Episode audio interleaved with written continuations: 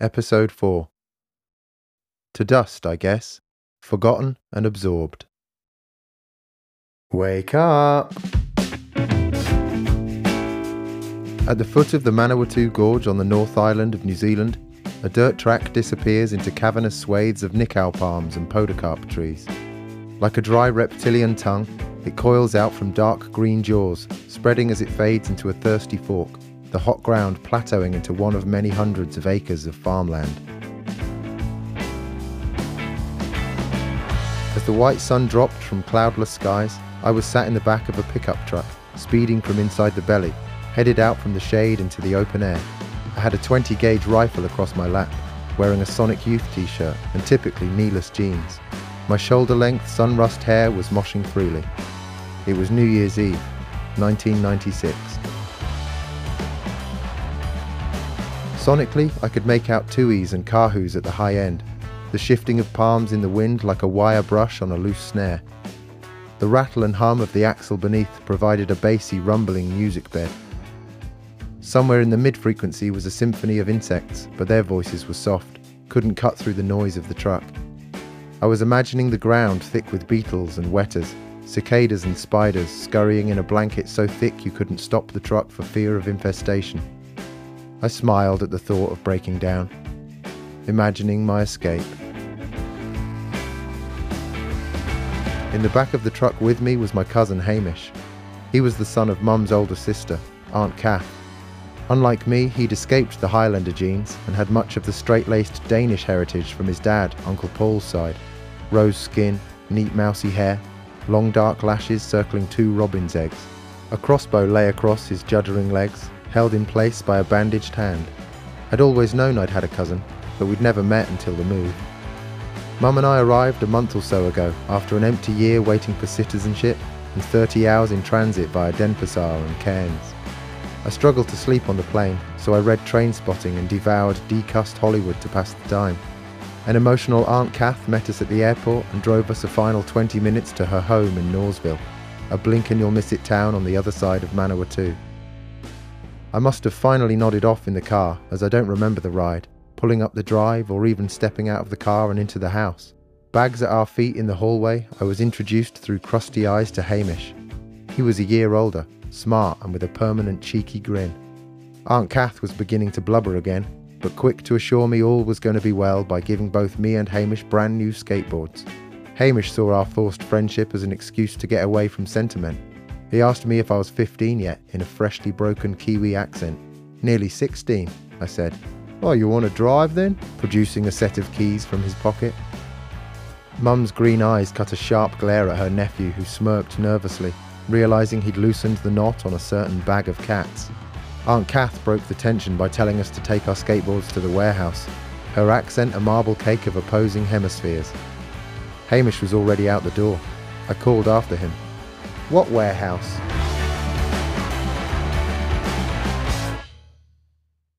Outside on the driveway, we jumped into a black Land Cruiser. Inside it was a mess. A work vehicle for sure. Pink and yellow invoices and order sheets were folded and stuffed in every crevice. Two a penny company biros and empty shotgun shells scattered the dashboard. Oily marks on cream interior gave clues to varying culprits with guilty fingers. There was a petrol can in the footwell and the unvarnished stock of a crossbow on the back seat, a five disc CD player, and automatic gears. Hamish let me in on the secret Mum had been keeping from me. In New Zealand, you only had to be 15 to get your driving license. I couldn't wait. My jet lag hangover was ebbing away, the toll of the long haul flight purging as I snapped into focus on my new reality, the wild heights of my vivid imagination paling in comparison to the movie set I'd just woken up in. Thousands of acres of hills and plateaus surrounded a small town that from Hamish's house you could gaze upon in its entirety. The next closest house was a quarter mile away, and then another, and a couple more until the terrain obstructed any sense of community, and long roads split into empty tracks leading to either town or wilderness. I turned to look at the house behind as Hamish twisted the keys, the engine purring somewhere down around an E flat. The house was magnificent, designed and built by Uncle Paul. Like a proud castle, it sat on its own two or three acres of land, a track worn in around the edges, and a wooded patch across the paddock with a wild stream slithering through. Hamish hit the gas and we sped off the drive down a grit track, my fatigue waking to another level as a Pearl Jam song I hadn't heard before came screaming out of the stereo. At the junction, Hamish yanked the handbrake. Skid marks released a billow of dust as he pulled down hard right, liberating the brake and finding give in the gas. Perfect drift, whipping off towards town. I gripped the armrest, suppressing my delirium. He asked me if I wanted to build a ramp, but he already knew the answer. With the windows down, we cruised along Knaresville's High Street. I think I saw something similar in one of the in flight movies, something about the locals running strangers out of town in small time America. Right and off the high street, white wooden houses spread into blocks on roads three times as wide as I'd ever seen. They all had red corrugated roofs and decked verandas, were built on waist high stilts on lawns separated by pole and chicken wire fences, there was a Maori family hanging out on one of the porches, from great greats to infants, barbecue, beers, and singing. Some shot the breeze across the fence with neighbours and spun nieces and nephews in the garden, a leg and a wing to see the king. They were beaming and high on life. Muscular, tattooed men, laughing with their eyes closed, walnut buzz cuts and dark tea skin. Women as beautiful as I'd ever seen, coils of lush mahogany hair draping over athletic shoulders, lips full, eyes like chocolate. A teenager jumped from the veranda to the ground. Why are the houses on stilts? I asked. Earthquakes, said Hamish, turning down another studio lot. They'd be nothing but splinters without the stilts, he said. No foundations. How come yours isn't on stilts? I wondered. Hamish smirked. We can afford bricks. With my own eyes, I'd only ever seen one person with dark skin before. It was at an athletics meeting back in Cornwall, back when I was playing the role of teacher's pet and schools from all over the county met up to compete for tacky trophies. I was sat around the 300 metre mark with some other kids, refreshing orange wedges and grassy knees. A pistol went off to my left, and indecipherable voices burst from crowds of children like thousand inch cymbals. Eight kids flew past. One of them was black, and he was slaughtering his opponents, yards ahead immediately, and the gap growing. A kid to my right that I'd never bothered getting to know swiveled to face me. He was eating a yogurt with his fingers. Shall I tell you why black people are so fast? I was already wincing. Because in India, where they come from, they have to chase their food. I couldn't get angry. I didn't know where to start. A cow's lick sprouted from his shaved snooker ball bonce, and a gold stud in his ear warned me not to antagonize. He was the kind of kid that would have poured salt on slugs and thrown darts at sparrows his skull completely empty. He used two fingers to get every last glob from every last crease in his fusty peach melba. In my head, I offered prayer to Dylan for my worldly education, for singing of Oxford Town, where guns and clubs followed you down if your face was brown, of Emmett Till, Rubin Carter, and poor Hattie Carroll, slain by a cane twirled round a white diamond ring finger. Thank you, Bob, forever and ever. Amen. The warehouse that Aunt Kath had been talking about was the family run steelworks. Hamish reversed into the courtyard, jumped out, and started wisecracking with the workers like he was one of them. We helped ourselves from stacks of steel lasagna sheets, took rods and girders, dodged beeping vans and forklift trucks. We tied everything down to a trailer with a ratchet crank, hitched it to the Land Cruiser, and were off again, back to the house and a massive workshop to get the welder and the angle grinder going. We talked Smashing Pumpkins, and an hour later, with very little input from me, Hamish had finished building a quarter pipe from steel like it was nothing. It was pretty mind blowing to watch. I was just trying to remain socially tuned in, creating a new version of myself just to keep up, a persona that was practical and allowed for lightning spontaneity. Hamish wheeled out a black hose and a gas canister, asked me if I'd ever used an airbrush. I felt a twinge of nervousness at the thought of painting anything, a memory from my infancy fluttered by, making handprints in duck egg blue across newly stripped walls with Dad, upgrading from cot to single bed, and a new chapter in my childhood. I didn't want to think about that. Hamish squeezed the trigger on the hose, spitting bullets of compressed air. In silver on the ramp, I sprayed an alien with bulging black eyes, shaking an airplane in its fist. The passengers' faces munch with horror. In loud pink letters, I wrote, Take me to your dealer. We skated around the drive till dark. I'd done a little before and was streets ahead of Hamish technically. What he had was guts. His thing was careering down the drive towards the ramp with nothing in mind other than liftoff. Stacking it didn't seem to phase him at all. He'd just get up, pick broken tarmac from his elbows, and try again. As the sun disappeared, he reversed the Land Cruiser over and lit us up. The stereo kicked in. Pearl Jam again. I knew some of their early stuff, but Kurt Cobain had ripped into them in an interview once, said he'd always hated their music. I'd been a good disciple and followed his lead. This, though? I loved it. Fuck you, Kurt, I muttered under my breath as Hamish turned it up, another belter I'd never heard. What else you got? I asked. Ah, oh, heaps. He reached under the seat and pulled out a carry case of CDs the size of a suitcase. Had it not been for my jet lagged body finally insisting on shutdown, I'd have sworn I was already asleep, dead in fact, and risen in heaven. Are you done yet? Summer in New Zealand meant extended holidays over Christmas and New Year before school started again. I'd just had an English summer. With the timing of the move, I was getting two in a row. Mum and I were to stay in the busy family home over the holidays while she looked for a house in town. My Kiwi family was super bright and the house was riddled with signs of achievement. Shelves that creaked with trophies and science books rose from floor to ceiling. An ancient violin hung on the wall beside countless framed certificates and pictures of Uncle Paul shaking hands with various suits. There was an upright piano in the living room, no television, but an all mediums hi fi and giant maple speakers. The workshop outside was full of blacksmith tools, bottles of chemicals, tins of paint and fertilizer. The keys for two quad bikes hung from an antler. Another set of keys were in a box above the door. They were for the gun rack. Two shotguns, a 20 gauge and a 303. Unbelievably, it was all at our disposal, and Hamish was very keen to induct me. I'd been nervous about shooting possums at first, but was told they were a pest and it was necessary. Plus, I didn't want to disappoint Hamish. I jumped on the coattails of what was the closest thing to a brother I'd ever get, and was soon blasting beady eyes from the trees with lip licking glee. In the evenings, being present was a staple value of the home. As well as me, Hamish, Aunt Kath, Uncle Paul, and Mum, there was my other cousin, Frances, 18 and home from university.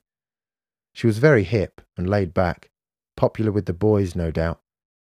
She brought friends round to stay, and they laughed and listened to Pink Floyd, wore short shorts and bikinis under surf brand vests. I was welcome in their presence, but I was way too self conscious. I sat on the outskirts mostly, imagining things I might say had I had the guts. Things you might say and do. I'd never known I was scared of heights until I climbed the cliff at Drake's Bay one day.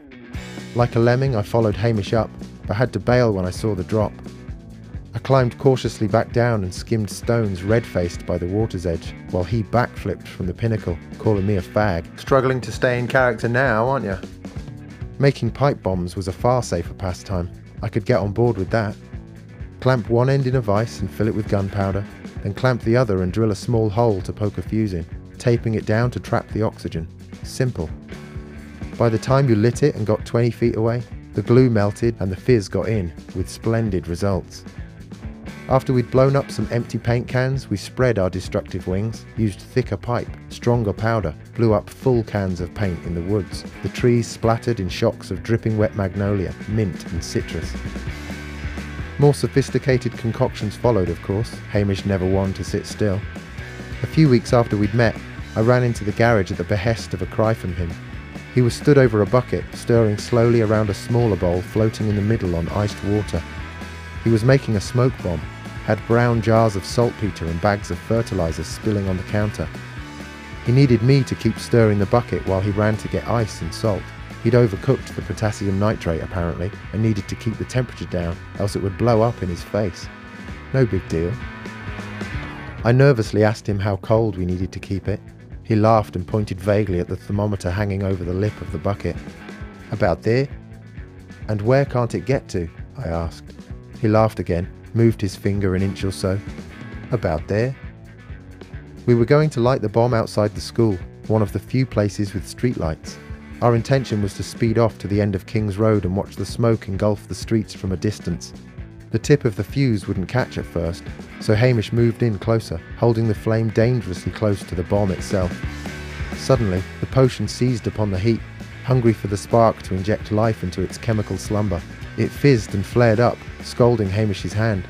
He yelped and ran to the car, thick blue smoke already pouring out in the amber hue of quiet suburbia and clearly out of our control. Laughter turned to panic as we leapt into the car and sped off, thick fog smothering the evening in triumphant billows of mischief, curtains on the street pulled back, porches lit up and dogs howl, the peace most definitely disturbed.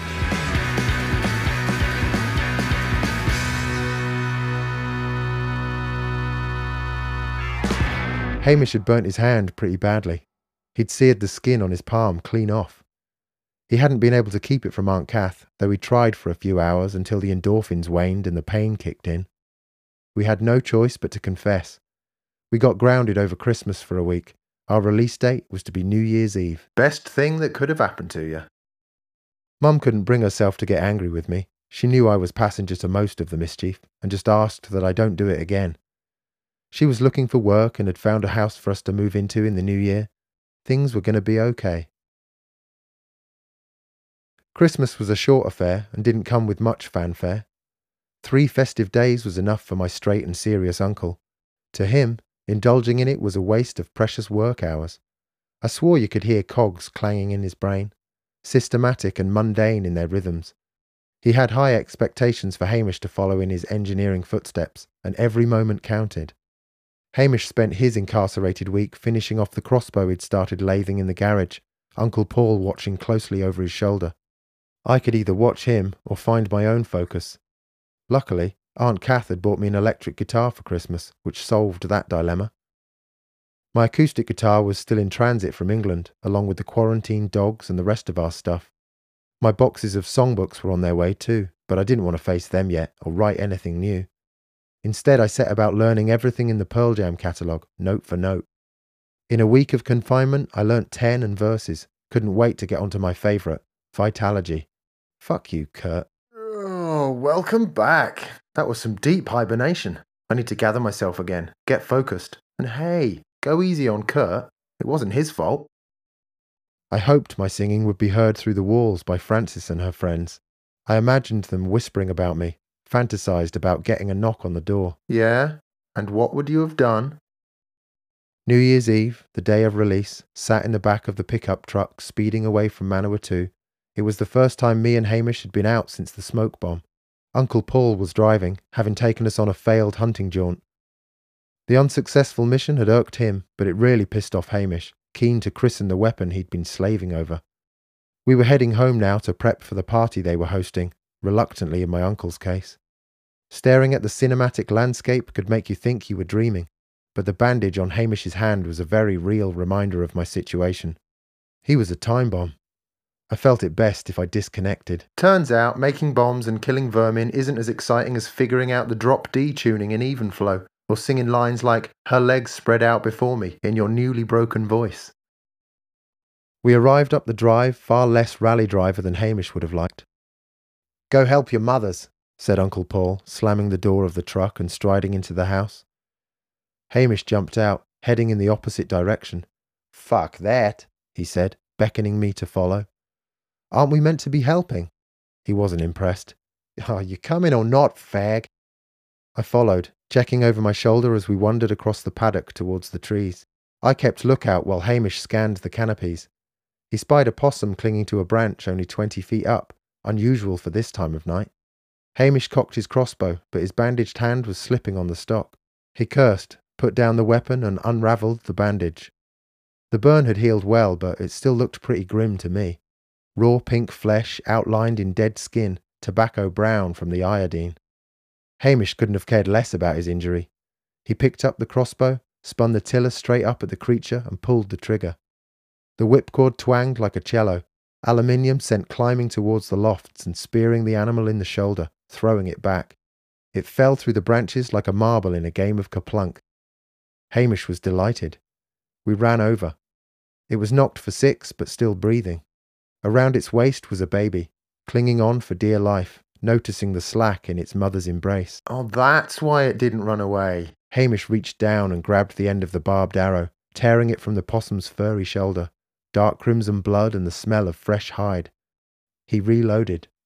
What are you doing? I asked. Be crueler to leave it like that, surely. What about the baby? He aimed at the baby's head and pulled the trigger. The bolt cut through the back of its skull with a dead thump, out through the eye and into the mother's heart. Hamish ripped the arrow from the carcasses, twizzling it round his well hand. He turned and began walking back to the house while I mourned the dead in the growing shadows, an insect orchestra clicking mid in the dusk. You gotta harden up, Hamish called back. But I didn't want to harden up. Now he was the kind of kid that would have thrown darts at sparrows, except Hamish's skull wasn't empty. It was dangerously full. Better off without that stick of dynamite in your pocket. The New Year party was people of the same ilk as my new family well mannered, serious, white adults. There were a few other kids that Hamish knew from town as well, plus Frances and some of her friends. I avoided Hamish, focused on being the DJ for a tough crowd. You were knelt at the altar, rifling through CD wallets when she floated over, intrigued and tapping a ringed middle finger on her drink, tucking blonde hair from turquoise eyes. Tanya was a peach. She wanted to know your next move as DJ, how you were going to win the room over.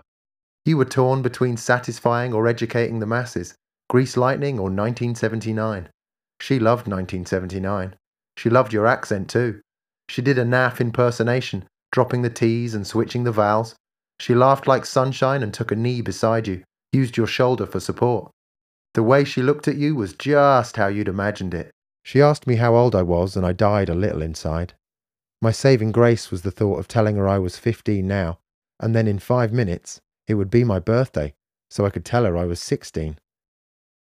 You going to school here? she inquired. I was due to start next week. It would have been eight months since I last went.